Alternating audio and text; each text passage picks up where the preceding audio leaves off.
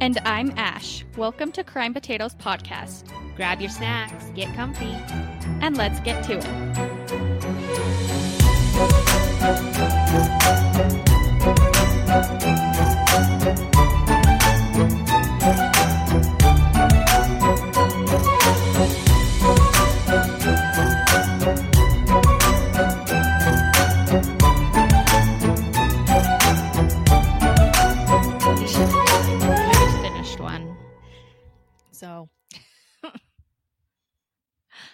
Hey, potatoes. Welcome back to another episode. another week, another episode. Yes.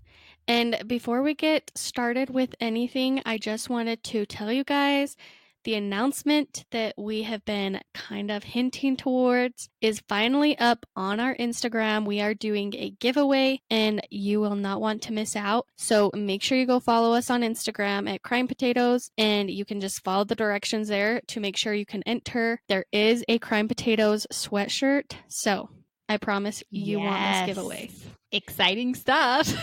yes. Lots more to come. Lots more exciting stuff coming, but this is kind of our first step into it.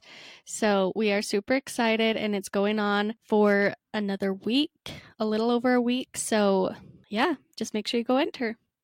All right, Kens, what are you snacking on tonight? so, I'm lame again and don't have snacks tonight. Just water. It's been a day. I just finished a Diet Dr. Pepper. And so now I'm just trying to get some water in before I Go you.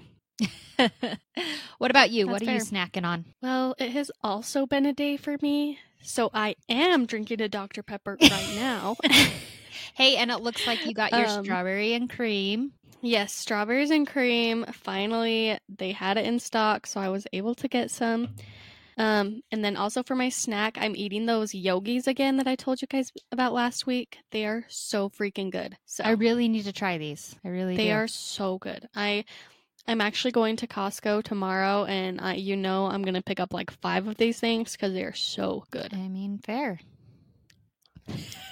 Here's a little ASMR. I'm just kidding. Really, it's just me smacking because you can't tell how good they are, but just by me chewing. So you can cut that out if you.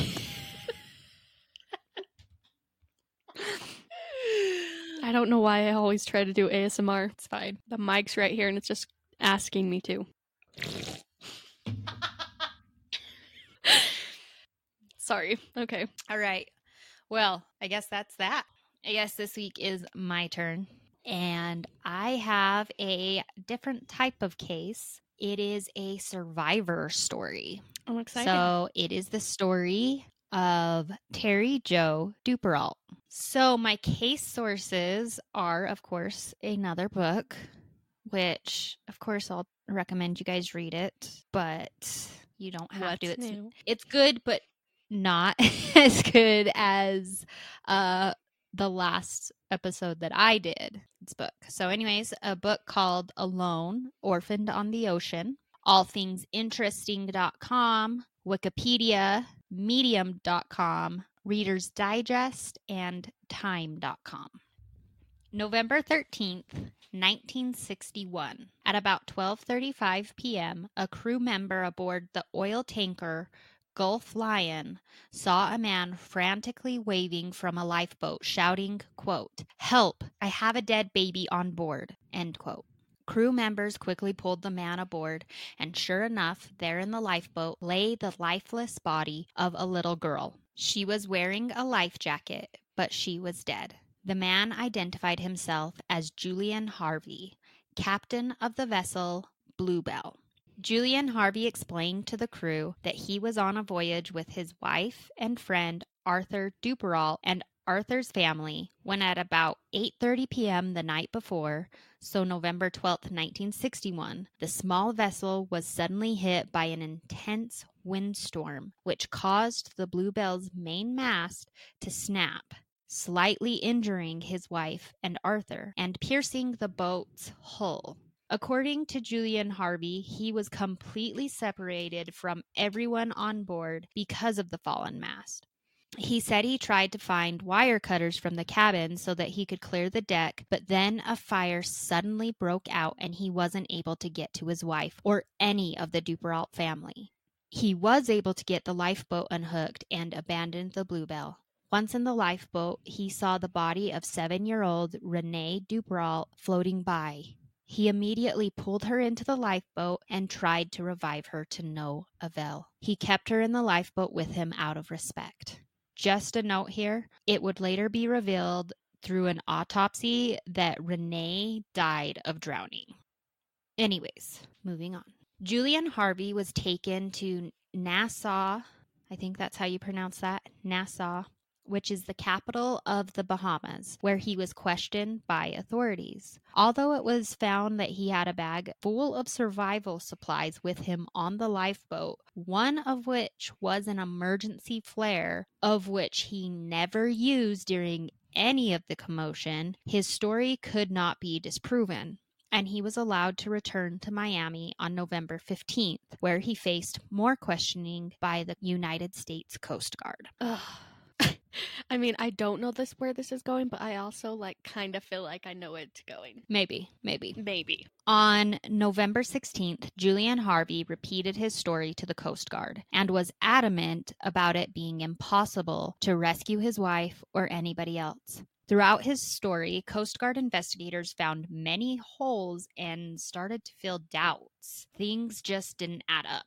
There was no windstorm or any storm for that matter reported in the area he says they were in. Not to mention that the way he said the mast broke, the vessel isn't, or the way the mast broke the vessel, it isn't possible or didn't make sense. And as for the fire, without going into technical terms, because I am no ship expert or boat expert or even like being on the water.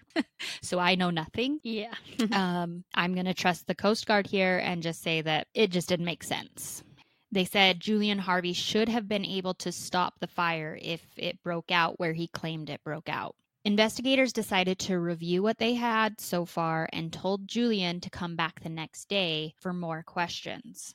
So, November 17th, Julian Harvey was back for more questioning. In the middle of him describing more in detail of what he remembered of the night, November 12th, another officer came in interrupting the interview. The officer said that someone from the Bluebelle had been rescued, someone else had survived. That someone else was 11 year old Terry Jo Duperrault. And now the truth is going to come out. Hopefully.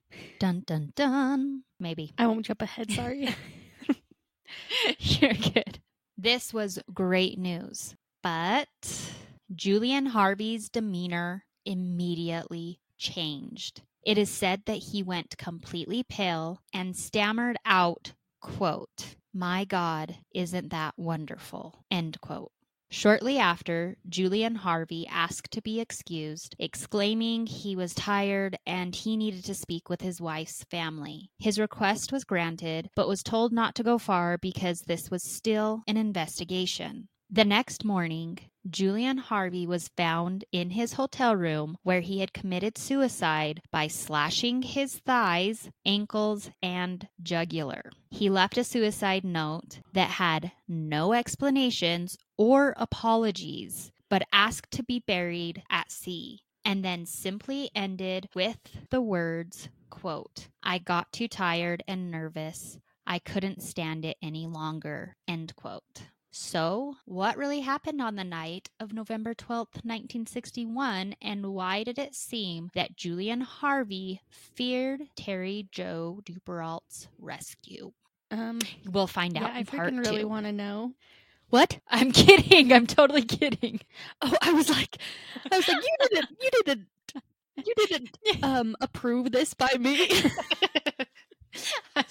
I'm kidding. Sorry. I, I don't know why I had I was really about to be justify kind of pissed. yeah. Oh, You ready? Goodness. We really are going to move on. Well, that's horrible though. Like the thighs and the ankles, like Yeah, well, well- just everything. It makes me. and to, yeah, I wasn't going to go into detail. Yeah, I can't even think of it. So Oh, I know. It makes me cringe. All right. 84 hours. That's how long Terry Jo Duperrault was lost at sea. No food, no water, all alone, 84 hours. So that's like a little over three days. Yeah, almost four days. And for an 11 year old, mm-hmm. that's in the open ocean. that is crazy. Yeah. Amazing. Wow. Okay. yeah. Sorry. No, you're going. good. No, it is. Yeah. November 16th, 1961, second officer of the Greek freighter, Captain Theo, noticed a small white speck out on the open ocean. It didn't disappear, so it couldn't be a white wave that would come and go. And as they got closer, the second officer realized it was a small, corked lifeboat, and on it was a very blonde little girl. He ran and got the captain, who, upon seeing the little girl, ordered the engines to be stopped. One of the officers on board the freighter captured a picture that is iconic to this day. It is of Terry Jo looking up at the freighter before being pulled up on board. And we will share this picture on our Instagram page, but it's it's crazy. It's just yeah. And as they went to rescue her, pull her up, the captain noticed sharks circling nearby. And so he yelled down to Terry and was like, Don't jump into the water. Don't move. Just we will come to you. And sure enough, they gathered a bunch of barrels together because they the lifeboat would have been too big to drop down to get her. So they put a couple of barrels down together and sent an officer down and pulled her up on board. They immediately took her to a spare cabin. She was in and out of consciousness, but managed to hoarsely identify herself as 11 year old Terry Jo Duperrault. Terry Jo was badly sunburned. Her lips were so swollen, and her hair had been bleached almost white by the sun. The crew didn't mind waiting on her. They gave her water and orange juice, sponged salt from her body with wet towels, and applied Vaseline to her lips. She managed to say one more word before slipping back out Bluebelle. The captain of the Captain Theo immediately made contact with the United States Coast Guard and informed them of their discovery and Terry Jo's medical needs. They sent out a rescue helicopter to the freighter, and Terry Jo was airlifted to a Miami hospital in critical condition. Terry Jo slowly began re- recuperating, and after two days of being in hospital, she was able to tell the police and Coast Guard investigators the truth of November 12th, 1961. I'm ready. Dr. Arthur Duperrault, an optometrist from Green Bay, Wisconsin, decided to charter a vessel, the Bluebelle, and make a trip with his family starting from Fort Lauderdale, Florida, and on to the Bahamas and back again. The Duperrault family consisted of Arthur, his wife Jean, and their children 14 year old Brian, 11 year old Terry Jo, and 7 year old Renee. Arthur asked his friend and World War II veteran Julian Harvey to captain their vessel. Julian Harvey brought along his new wife, Mary Dean, to be the cook. By Terry Jo's accounts, and Julian Harvey's for that matter, the trip was going great. Terry Jo said there was little friction between everyone throughout the first five days of the vacation. But by the fifth night, things took a drastic turn. Terry Jo recalls going to bed early that night. She doesn't remember seeing Mary Dean Harvey before going to her bunk, but she said the rest of her family was still up on deck. Renee in her life vest and her father Arthur had just said that he would stay up on deck that whole night to help Julian with the steering. Terry Jo wasn't asleep for long when she was awoken by shouting and stamping, and she heard her brother yell, Daddy, help me. As she went upstairs to find out what all the commotion was, she passed the main cabin below where she saw her mother and brother lying in what looked like a pool of blood. Not lingering, she made her way up on deck. Julian Harvey was walking toward her and she asked what happened. Julian Harvey slapped her and shouted at her to quote, Get back down there, end quote. Terrified and in slight shock, Terry Jo made her way back to her bunk. As she sat curled up on her bunk, water and oil began gushing onto the floor of her cabin. About 15 minutes later, Julian Harvey stood in the door of her cabin holding what she said looked to be a rifle. He stared at her for a few moments before turning and going back on deck. Terry Jo states She then heard hammering sounds. She waited until the water began coming up over her bed, then she went back to the deck.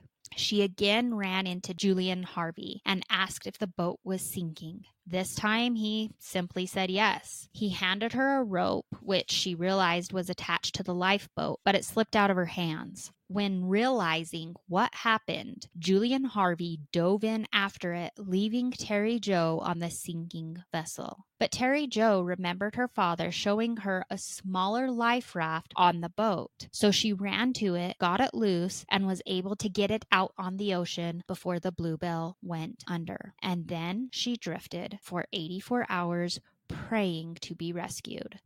But she also stated that this whole time she never felt hungry and she never felt thirsty. She just drifted for that long. By the second night, uh, she remembers um, dark shadows underneath her, and at first she she just watched them, but she said she never felt afraid, and they stayed with her for quite a while. And I can't remember. I, I should have written it down, but it's a type of dolphin. They think it was a pod of dolphins that were staying near her and maybe even possibly protecting her. But it's it's uh it's crazy. Oh, I'm like thrilled for her, like amazed. But what she had to go through is insane. Seeing her family that way, if that she did see her mother and brother in a pool of blood and then getting slapped and I don't know. That's got to be so traumatic. Mm-hmm. I it's just amazing that she even is alive.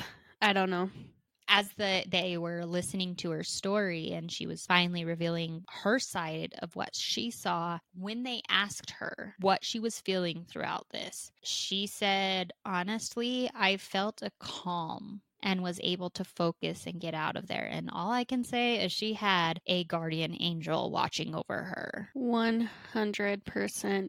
I'm trying to even think when I was 11 years old. I definitely think I would have been a panicker. And I don't know. I don't know. That's just. I know. You never know how you're I'm going to react, but especially as 11 year old, I was not, I don't think I would have been calm.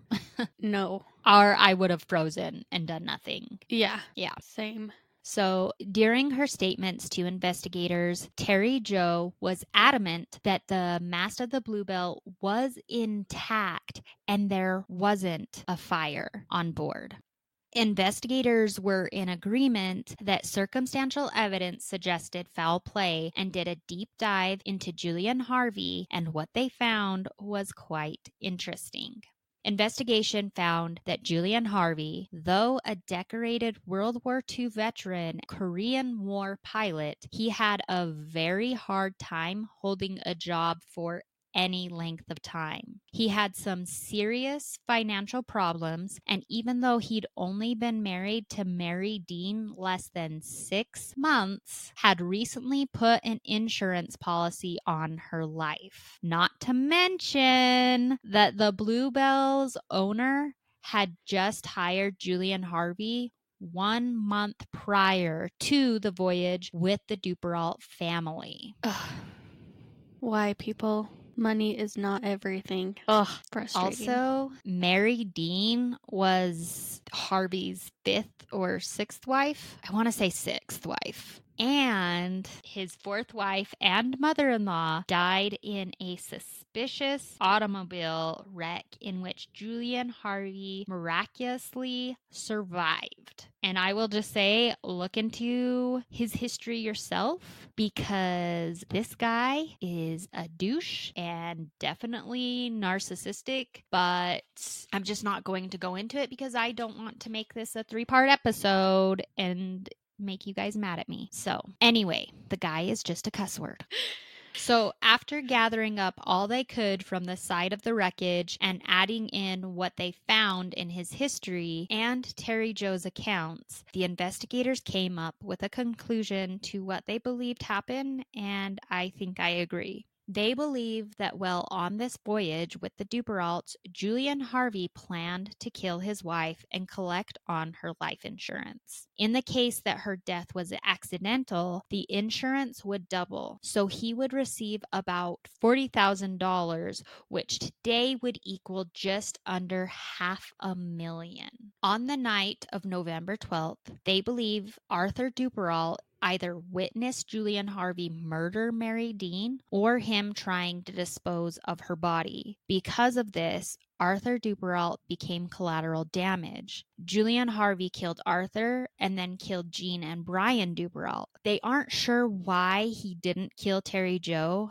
maybe thinking she would just drown. They do believe, however, that he drowned Renee and retrieved her body to add credibility to his story when he was rescued. Investigators believed with the evidence they had and Terry Jo's eyewitness account, if Julian Harvey hadn't committed suicide, he would have been prosecuted for the murder of his wife and the Duperrault family and the attempted murder of Terry Jo Duperrault. Terry Jo's amazing escape from the sinking boat is something no 11 year old should have to experience, especially alone and knowing her family is dead. 84 hours alone, and yet she survived to continue her family legacy. Today, she is happily married. She had three kids of her own and now grandchildren. And that's the survival story of Terry Jo Duperrault. Wow.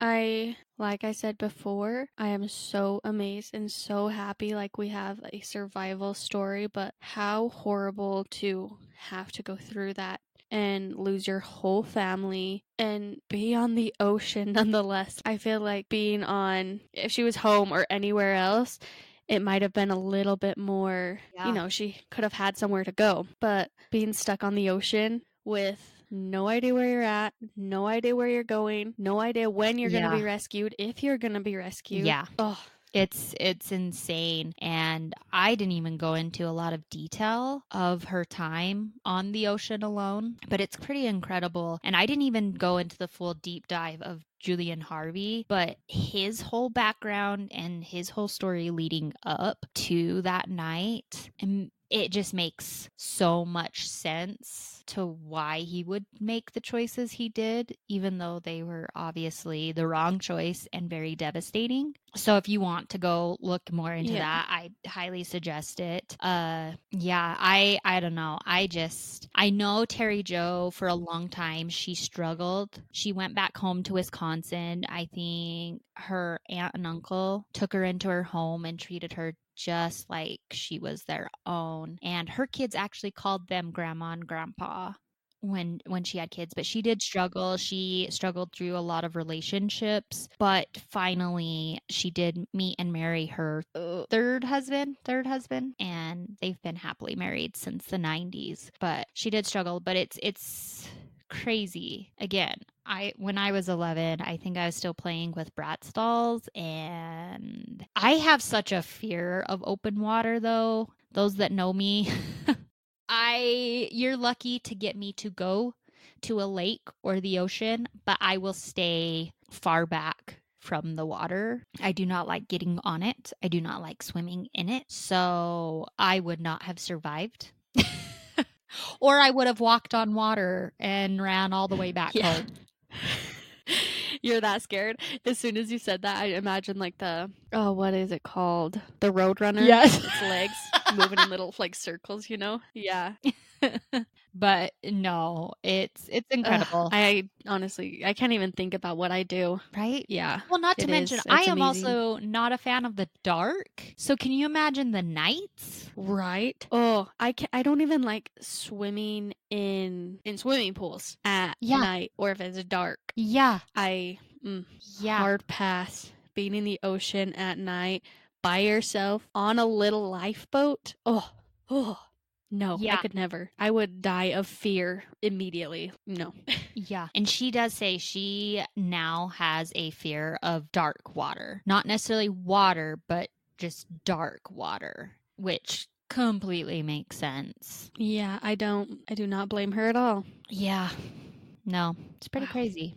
Well, thank you for sharing that story. That was it was a ended on kind of a happier note, our survival story, and it was our first survival story. I know. Um well, I guess it wasn't. This is actually our second survival story. what was our first? Our first was Jayme Closs, Oh, that's right. who was kidnapped. But I mean, not that not to put any saying her story wasn't I don't know. No, I get what you mean, though. The extent where They're two different types of survival stories. Like, holy moly. Yes. Those girls are tough. And being as young as they Yeah. were to experience both of what Yeah. they did.